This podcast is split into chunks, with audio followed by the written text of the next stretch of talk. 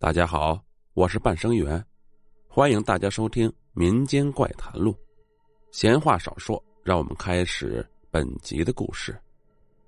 在我十多岁的时候，邻居有个妇女，和港台一个歌星同名，大家都叫她玉婶子。她是我们这一代比较有名的出马仙，她一直是个家庭妇女。在她四十岁的时候，突然得了怪病。上来一阵就像疯了一样，去医院也看不好，家里人就请人来看，人家说这是他祖上供过保家仙，这些年断供了，这个保家仙现在找上他，让他接着供。玉婶子家就赶紧供了保家仙，这样病才好。供了保家仙没多久，玉婶子就说梦见保家仙和他说话，让他出马。替保家仙积功德，这样玉婶子就正式出马了，给人看病、占卜无所不能。求他办事的人都说他挺灵验的，一来二去就出了名。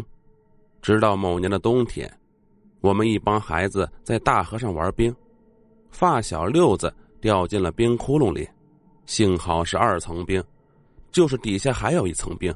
然后沿流水又趟过来，形成夹层，水流不深。等我们把他救上来，棉裤棉袄都湿透了，急忙把他送回家。回家后，他就开始咳嗽发烧，一开始以为是冻的感冒了，医院也去了，针也打了，一个多月都不见好。六子父母就带着六子去找玉婶子，让他给看看。玉婶子点了香。看了六子好一阵子，说六子是命里该着，要是给六子看了，他的道行估计就没了。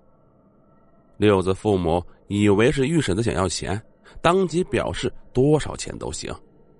玉婶子却说这不是钱的事儿，成不成听天由命了，解铃还需系铃人呢。他让六子父母在天刚黑的时候，去六子掉下去的那个冰窟窿周围远点守着。千万守住，要是有人来，一定不要让人靠近，看见什么也别出声。然后，他在家带着六子做法。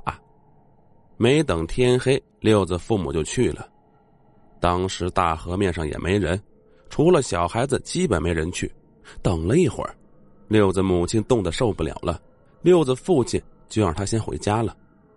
等到天刚黑，六子父亲就看见河面跑来一只动物。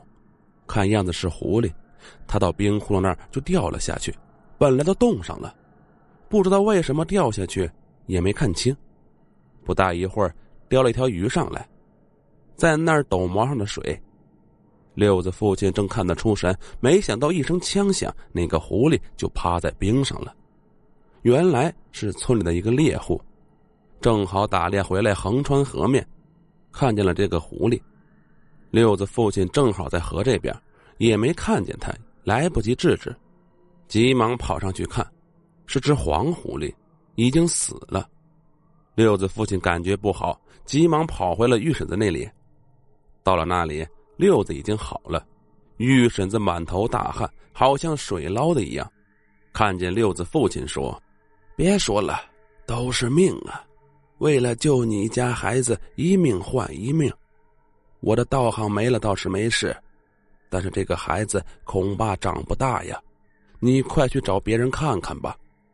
从此后，玉婶子就不再给人看病了。